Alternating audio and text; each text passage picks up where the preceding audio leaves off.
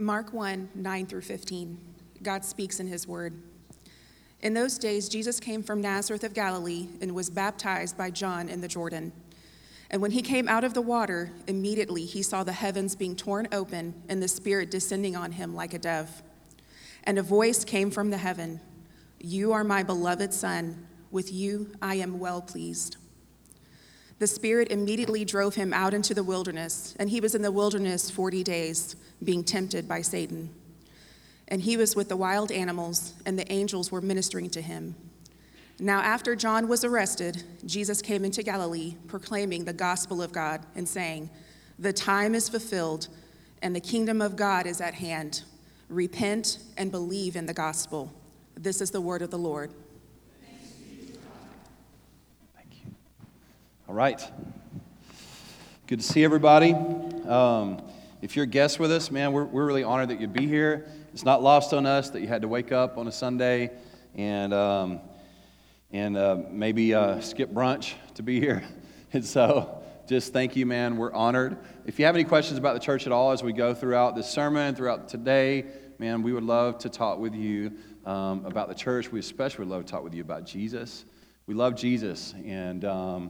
Um, hopefully you, can tell as we sing that man we um, we really everything we do is centered around the person and work of jesus christ. And so at frontline if you're new to us um, we're preaching through the bible and we preach through the book of job which is really really easy because it's not a complicated book at all. Uh, job is really complicated and we did that in seven weeks and we're just moving right along man. We're in mark now. We're actually going to be in the book of mark the gospel of mark for over 40 weeks. So, um, you know, just buckle in, man. It's going to be quite a long haul, but man, Mark is so packed. So that's what we're doing today. We're in Mark. It's our third week to be in Mark. And let me just give you a refresher for people that maybe haven't been here uh, leading up to this point. Mark is one of the four Gospels in the Bible. Gospels tell the story, the narrative of Jesus Christ, God in the flesh, on earth. The Christian life is about us saying, as people, that we believe that Jesus was not just a man, but he was actually 100% man and 100% God. And because we can't save ourselves, we had to look to God to rescue us. And the good news is, He did in Jesus. He lived a perfect life, which you couldn't do on your best day. He died a death that you deserve. He was actually buried. He descended to the dead, and then he rose again. And because of his resurrection, we have victory. We will be resurrected as well. That's kind of the statement of Christianity. The Gospels really tell the story of that. Mark is maybe the most intense gospel. 16 chapters only. It's the shortest, but man, he packs a lot in there. So we're just moving at this rapid pace to watch this gospel story of Jesus. And just a little bit of context if you haven't been here the past couple of weeks. Context really does matter. That means who wrote this book, when was it written, and who was it written to, and what were the circumstances surrounding their life. So this is the Gospel of Mark. Mark was not one of the 12 disciples. Mark was a Christian man, part of the first church, and he was close to Peter. Peter was one of the 12 disciples. Mark did his ministry life with Peter. This is an account, really, of Peter's story of Jesus that Mark is writing down. He's taking note. But there's lots of sort of subpoints to just the story of Jesus. At this time in Rome, the Christian church, the, the first Gentile church, and when I say Gentile, I mean simply those that were not Jewish. The first Gentile church had heard the gospel, they surrendered to Jesus, and they lived in Rome. And it is um, an understatement to say that their environment was hostile towards them. The emperor in Rome hated Christians. He hated everything. Nero hated everything that wasn't him. He threw everybody under the bus. And the trouble with that is that they trained you, they manipulated you, brainwashed you to think that if you're a Roman citizen, that your emperor was actually a son of God. As a matter of fact, they would announce when the emperor was born that this is the gospel of the birth of the beginning of Nero or Octavian or Augustus. Here's where it gets really tricky. When your emperor, who's the son of God, and we're supposed to believe that this is good news, the gospel, when he's murdering people and blaming it on others, when he's throwing people out and blaming it on anyone other than himself, when he's not a virtuous man at all, your idea of God starts to warp just a little bit. That's not good news at all. Christians were facing intense persecution because Nero used them as a scapegoat. In 64 AD, the whole city of Rome burned. Everybody knew it was Nero's fault. He blamed the Christians. This guy would take Christians and he would put them on poles, cover them in tar, and light them on fire to light up his parties. He also would make people pay to see Christians in the crowd, see Christians in the Roman Colosseum, have animal skins put all over them and sewn to them so that wild beasts would think they're animals and devour them in front of a paid audience. So imagine being a Christian. Because you're scared for your life, you can't even meet in public. You have to actually meet in the city graveyard, the catacombs, where there's decaying bodies around, so that nobody finds you out. That's the context of this gospel. You're used to hearing the gospel of the birth of Nero, the good news of the birth of Nero, the Son of God. And what we learned last week was out of the gate, man, Mark comes firing, and he says, verse 1 of Mark 1 the beginning of the gospel of Jesus Christ, the Son of God. So that's the context that we're in. We're going to jump through this, man. This is only six verses today, but I believe that within this six verses is more than proof that Jesus Christ is the fulfillment of all the law and prophets. And I think we're going to see that today. So here's what we have today in this story, man. Jesus has showed up. John the Baptist was a wild man in the wilderness eating wild locusts. He was prophesying about Jesus. He said, There's one coming that I'm not even fit to untie his sandals. And now is the moment where John the Baptist in the wilderness sees Jesus. Jesus comes in out of Nazareth. So let's start here.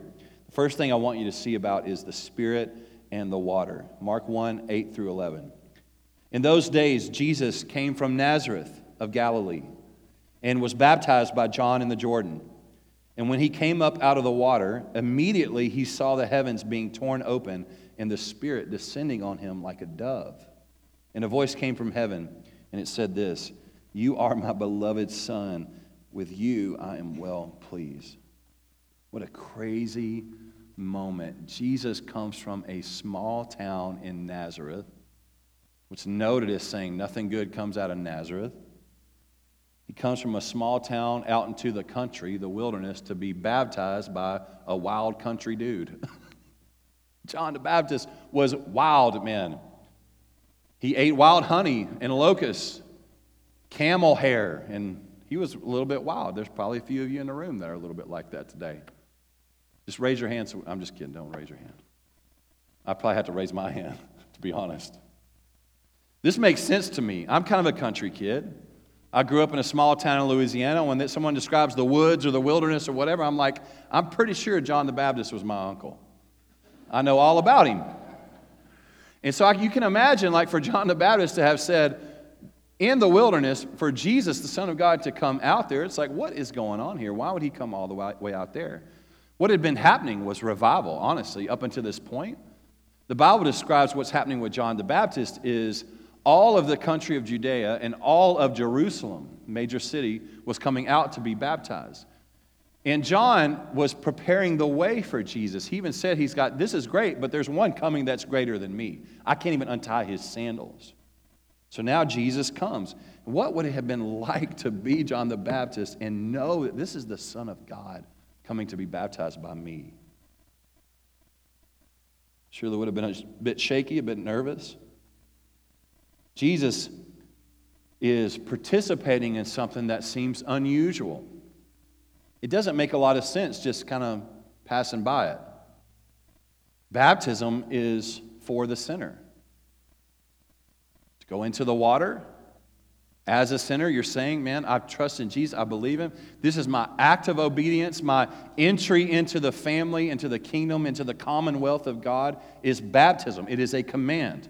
Which, by the way, if you're a Christian in the room, if you've trusted Jesus in belief, we're going to talk about this later. Faith without works is dead. You need to be baptized. Jesus is not going to be baptized because he's sinful. He doesn't need to repent. He's the only sinless one. He's never committed a sin, he never will. He's not being baptized for the sins he might commit. Jesus is doing something incredibly profound, and this is the theme of this whole thing. Two things that are happening here. Jesus is becoming a sufficient high priest who is able to d- identify with his people. Think about this his people who are in exile.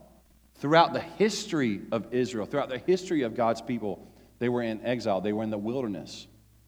We learned this when they were freed from the Egyptians, God's people, they went out into the wilderness for 40 years. We feel that way. We feel like strangers. You ever feel that way just as a Christian? Like, think about all the craziness of the world. You ever just feel like with political parties or with whatever it is, you're like, I don't really fit. I don't really fit. I feel different. I feel opposed to this in some way. Exiles, strangers, it feels like this is not home.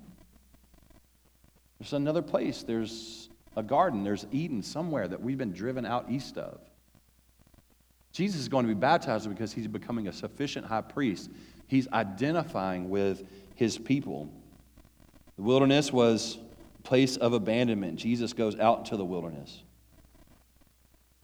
Wilderness was a place for exiles. Jesus goes out to be exiled. He goes to the waters of baptism like every other Christian who has ever been baptized and he submits to another man, which is what he asked us to do submit to him. Jesus is becoming a sufficient high priest. In baptism, we are we go underwater and we come out and we say that we are identifying with and not it's more than just a sign it's supernatural it's it's one of the two sacraments of the church as Christians, when we get baptized, we're identifying with, fully, like supernaturally identifying with the life and the death and the burial and the resurrection of Jesus when we come out of the water. Jesus gets baptized, he's identifying with us. He's proving the incarnation in a profound way. Baptism is the entry into the kingdom of God, and Jesus' first step into preaching the kingdom of God is baptism. The other thing is this is Jesus is once again proving that he's God. I love the way Mark starts out his book. Everybody around would have known the story of creation, especially God's people. They would have known that Genesis 1 1 says, In the beginning, God created the heavens and the earth. So Mark starts with the beginning of the gospel of Jesus Christ. There's something that happens in a more profound way here. What we see is an even more detailed look at the triune God, Father, Son, and Spirit, who were there in creation, created the heavens and the earth together. And now we see them again together. When he came up out of the water, immediately he saw the heavens being torn open and the Spirit descending on him like a dove. And a voice came from heaven Father said, You are my beloved Son, with you I am well pleased. Father, Son, and Spirit. It's interesting the Bible calls the Spirit like a dove. It's not exactly threatening. and it's also not helpful for a lot of you guys that don't view the Holy Spirit as God, which is the way that we practice. We don't practice like He's Yahweh. We don't practice like the Holy Spirit is El Shaddai, along with the Father and the Son. So dove makes sense to a lot of us. It's like, well, the Holy Spirit seems a little bit fragile. He's not. That's not what this is about. He's almighty, all knowing, all present, Father, Son, and Spirit. An Aramaic translation of Genesis 1 would have been what they, the dominant translation that they read in the day. There's one other time in Scripture, one other time that we see the Spirit and the water together. And again, it goes back to this Jesus is proving that he is God Almighty. In Aramaic, the translations of Genesis 1 2 would be this The earth was without form and void, and darkness was over the face of the deep. And the Spirit of God was hovering, in Aramaic adds, like a dove over the face of the waters. The sequence that we're seeing right now in Mark would have made major sense to the readers of the day. It would have forced them to wrestle with the reality. You either say yes to it or no, you can't avoid it. Jesus is claiming to be God. and God the Father confirms it, and so does God the Holy Spirit. This is not just a man, this man created the heavens and the earth.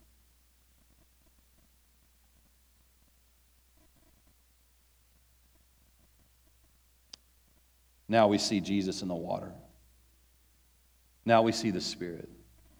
Now we see God speak, and He says, This is my Son with whom I am well pleased. I love this just quickly as a side. I love that the Father was pleased with Jesus before He ever performed any ministry.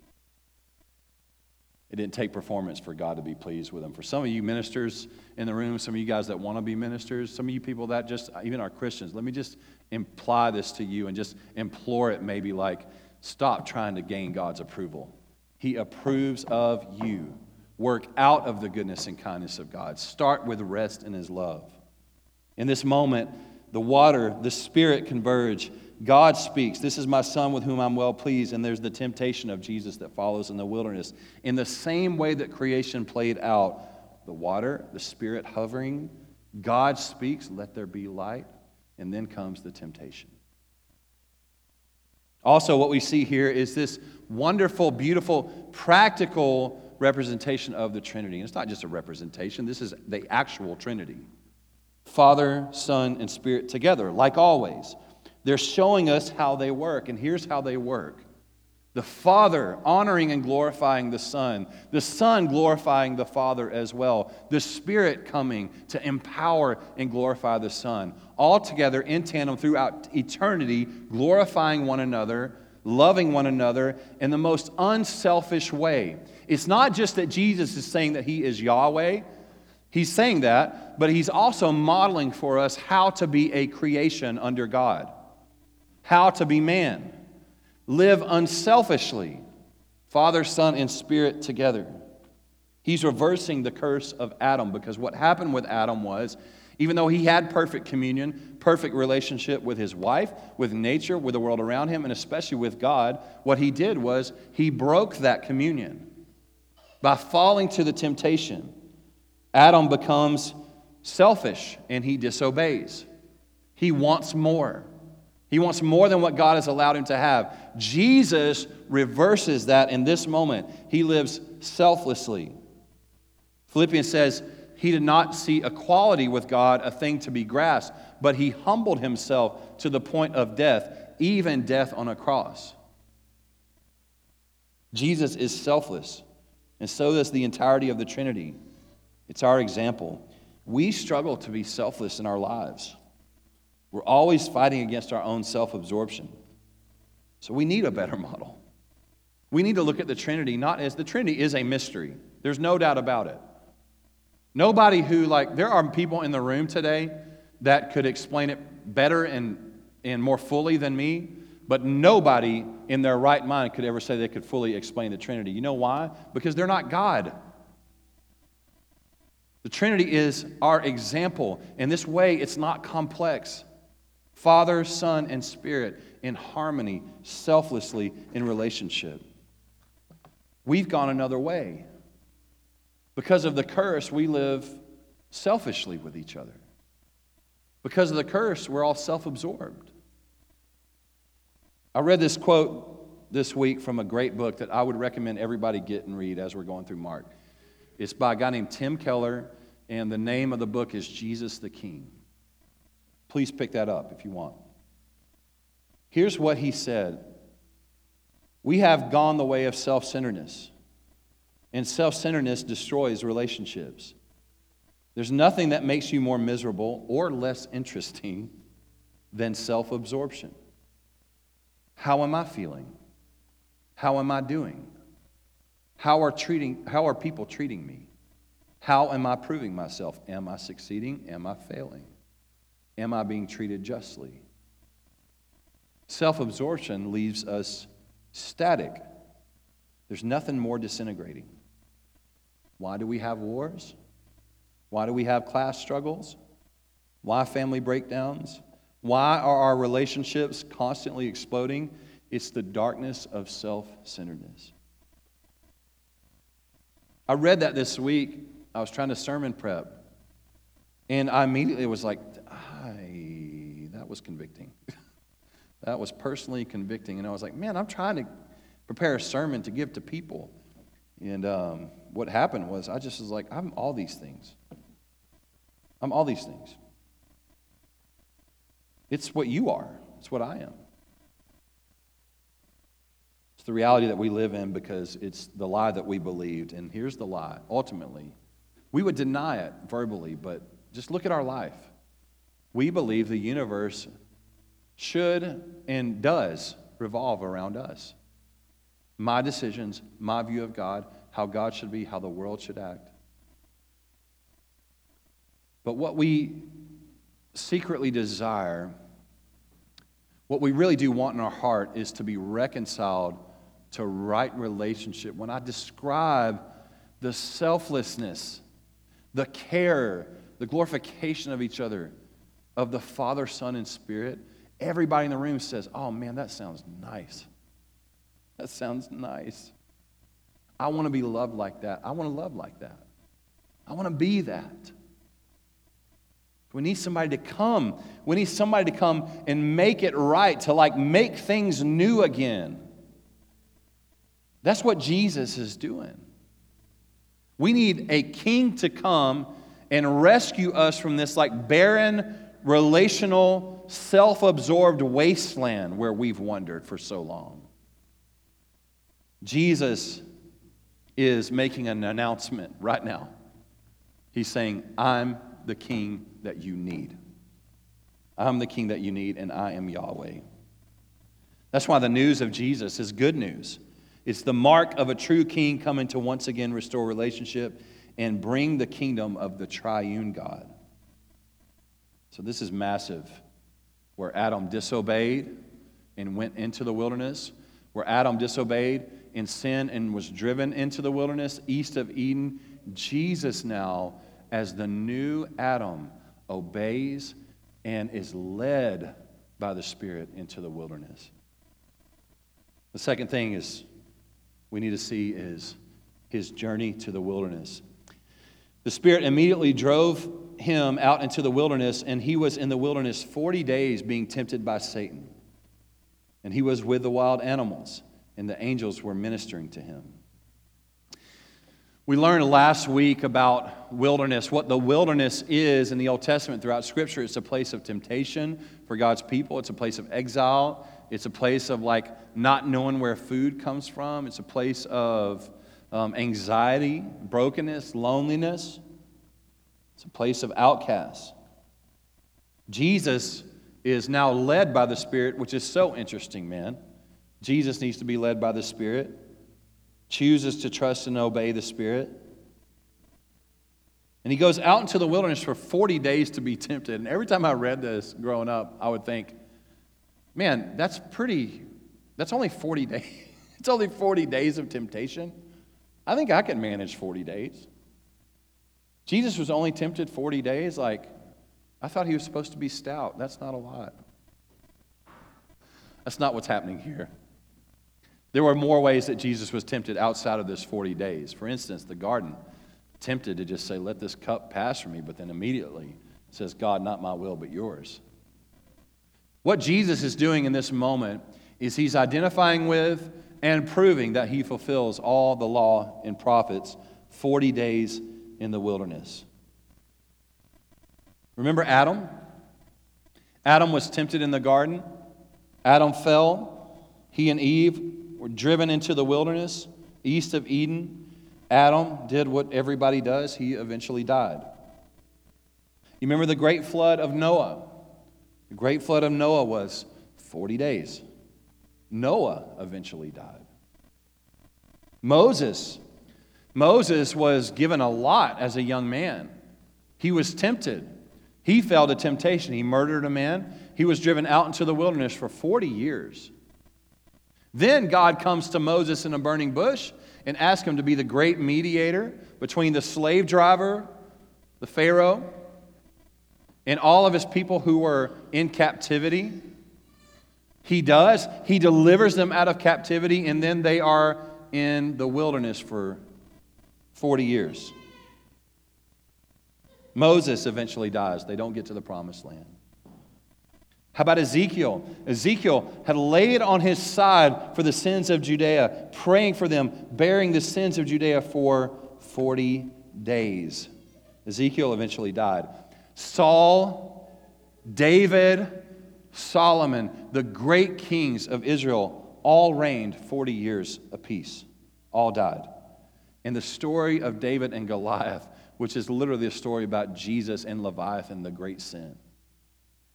David represents the people of God, Goliath represents the enemies of the people of God. Goliath goes out as a representation of his people. He taunts Israel for 40 days. Jesus goes into the wilderness for 40 days, and where all those men died, they fell to temptation. Jesus does not fall to temptation and he comes out triumphant, having resisted the enemy. And the best news about all of that is all those guys are dead, and Jesus is still alive today. John Mark is also clear to point out that Jesus was among wild animals. It's like, thank you, Mark. We didn't actually need that detail, but I'm glad to know that Jesus had animals around him.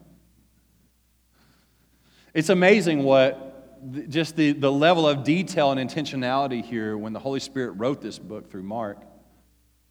Wild animals would have been comfort to you because for Jesus to be among them, because what you were experiencing as a first century Christian in this day was wild animals devouring your friends just for following Jesus.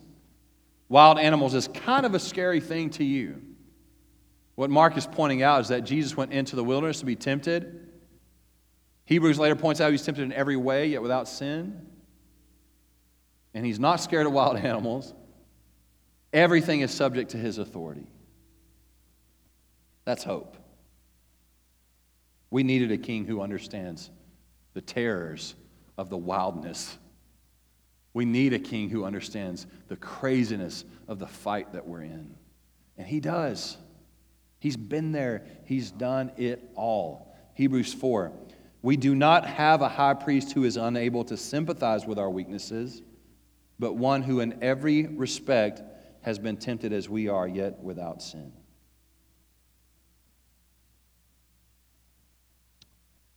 And I love this point. Just aside, I, starts this moment saying the Spirit immediately drove him out into the wilderness. Just a side point, man if Jesus Christ, the Son of God, needed to be led by the Holy Spirit, then you need to be led by the Holy Spirit. Last thing is this we've got the Spirit in the water and, and in the wilderness, and now Jesus comes out of the wilderness having resisted the devil, and he preaches the kingdom. After John, after John was arrested, Jesus came into Galilee proclaiming the gospel of God and saying this The time is fulfilled, and the kingdom of God is at hand. Repent and believe the gospel. For a man to have said this in this context, in this day, everybody's ears would have perked up. For him to say, the time, 40 days in the wilderness resist, resisting temptation, the time is fulfilled. All the prophets, all the law, past, present, and future, the time is fulfilled. And then for him to follow it by saying, the kingdom of God is at hand. Not it's coming, not look for it to come behind me. Jesus is saying that translation is the kingdom of God is happening now. It's near, it's with us. Jesus is saying, like, the thing that you have been waiting for for all of these years and centuries is now being fulfilled in me. I am the kingdom of God. Repent. For him to say, repent, it's like they would have said, like, who in the world, who do you think you are? You cannot, you cannot cause people's sins to go away. You're not God. Jesus is saying, that's what I am. I am God. Repent and believe the good news. Here's the good news all of the time that you've been waiting for, everything you've been waiting for in your life, for God to come, for Him to bring His kingdom, is happening now in me. I am God, His kingdom is at hand. Now is the time. Repent and believe. What a battle line. With His proclamation comes instructions belief and repentance, repentance and belief. Belief is this. It's pretty easy to define. Most of us in the room would say, Yeah, I've got belief. Poll most every American, you know, they believe. A lot of them would say, Yeah, I'm a Christian. And don't even know what it is they believe, but some of them would say, I believe in something. But you look at their life and it's just. So belief is not hard to come by. Belief is faith to trust in something that you maybe haven't seen. Is faith to say yes to something that is counterintuitive at times. Belief is trusting something wholeheartedly with your heart first and then your head following. Belief is just like the thing that you know. You don't know why you know, but you know. That's faith, that's belief. Here's where it gets tricky is when it comes to repentance. If Jesus would have simply said, just believe, that'd have been a different ballgame, but he said, repent and believe. Believing in and of itself is not enough. Belief needs wings, it needs feet, it needs to move, it needs action. Repentance is the acting out of your belief. I don't even know if this metaphor works. It's the only one I could think of. But if I if I say that I believe something, but then I do things to counter that belief, then I have to question my own belief. Let me put it as simple as I can. I know I'm about to sound so stupid.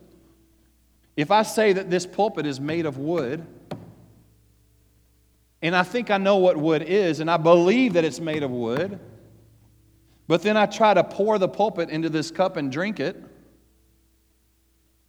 I don't actually believe that this pulpit's made of wood. My actions don't line up with what I'm saying is reality. In the same way, if you say that you believe in Jesus, unless you believe that he's just a prophet, you cannot say that you believe that He's the Son of God and then have no fruit of the Spirit in your life. You have got to follow your belief, act towards it. If I say I believe that He's the King over my life, that means every part of my life my sexuality, the way I treat people, the way I receive treatment if I believe that Jesus is the king over every part of my life, then I don't get to make my own decisions for myself. Now, the best news about all of that is that he's a good king. He's actually looking out for us. But that's kind of beside the point. that's just, praise God for that. That's just, he is the king first. Thank God that he is a great king. But ultimately, your life ain't about you anymore when you follow Jesus. That's how you lay your life down. I can't say that I believe in Jesus and have no action to follow it. Love, joy, peace, patience, kindness, goodness, gentleness, faithfulness, self control. You don't have to be an expert at all these things. You never will in the history of your life. Like your whole life, you will never be an expert at these things. What you have to do, though, is there's got to be evidence of belief. And that's what repentance is it's belief taking steps. Preaching to myself, man. Repentance is stepping towards God, it's turning away from disbelief with our feet, with our heart, with our mind, with our mouth, with our actions. James 1:14 What good is it, my brothers, if someone says he has faith but does not have works? Can that faith save him? If a brother or sister is poorly clothed and lacking in daily food, and one of you says to them, Go in peace, be warmed and filled, without giving them the things needed for the body, what good is that? So also, faith by itself, if it does not have works, is dead. But someone will say, You have faith, and I have works. Show me your faith apart from your works, and I will show you my faith by my works. Are we saved by faith alone? Yes, we absolutely are. What is the proof of being saved by faith alone? Turning towards God, turning away from sin. That's the proof. The fruit of the Spirit. Repentance is the mark. It's where the rubber meets the road when it comes to what we believe in our life. Man, Jesus has all authority on heaven and earth. He's proven it here. Comes out of the wilderness and says, The kingdom of God is at hand. Repent and believe the gospel. So that's the invitation for you today. That's the invitation for me. There are several in the room that don't know Jesus. I, this is foreign to you to think about like Jesus being king over your whole life. You might like church, you might have been to church a billion times. I don't a billion would be a lot, but you might know all about church stuff, man, but you just never repented and believed or believed and repented. And then there are lots of you that are, are Christians. I mean, you've, you're a son or daughter of God. He saved you, and that's never going to change. You're always his son or daughter throughout eternity now. But you're realizing that you have not been putting feet to your belief. And you need to repent. All of us do. We're about to take the Eucharist, we're about to take the table of the Lord. It is an opportunity for you to come to Jesus and just own it, man. Just say, like, I'm not walking out repentance in my life. And if you're not a Christian, if you're realizing right now that you're not a Christian, don't take this meal with us. It's not because we want to treat you like outsiders. I, I, that's the last thing I want to do, but it's, I want you to realize the weight and the gravity. It is so detrimental for you to say that you're a Christian when you're not. Come to Jesus. Don't take the meal. Just submit to Him. Ask Him to change your life. Be saved today. Let's stand together.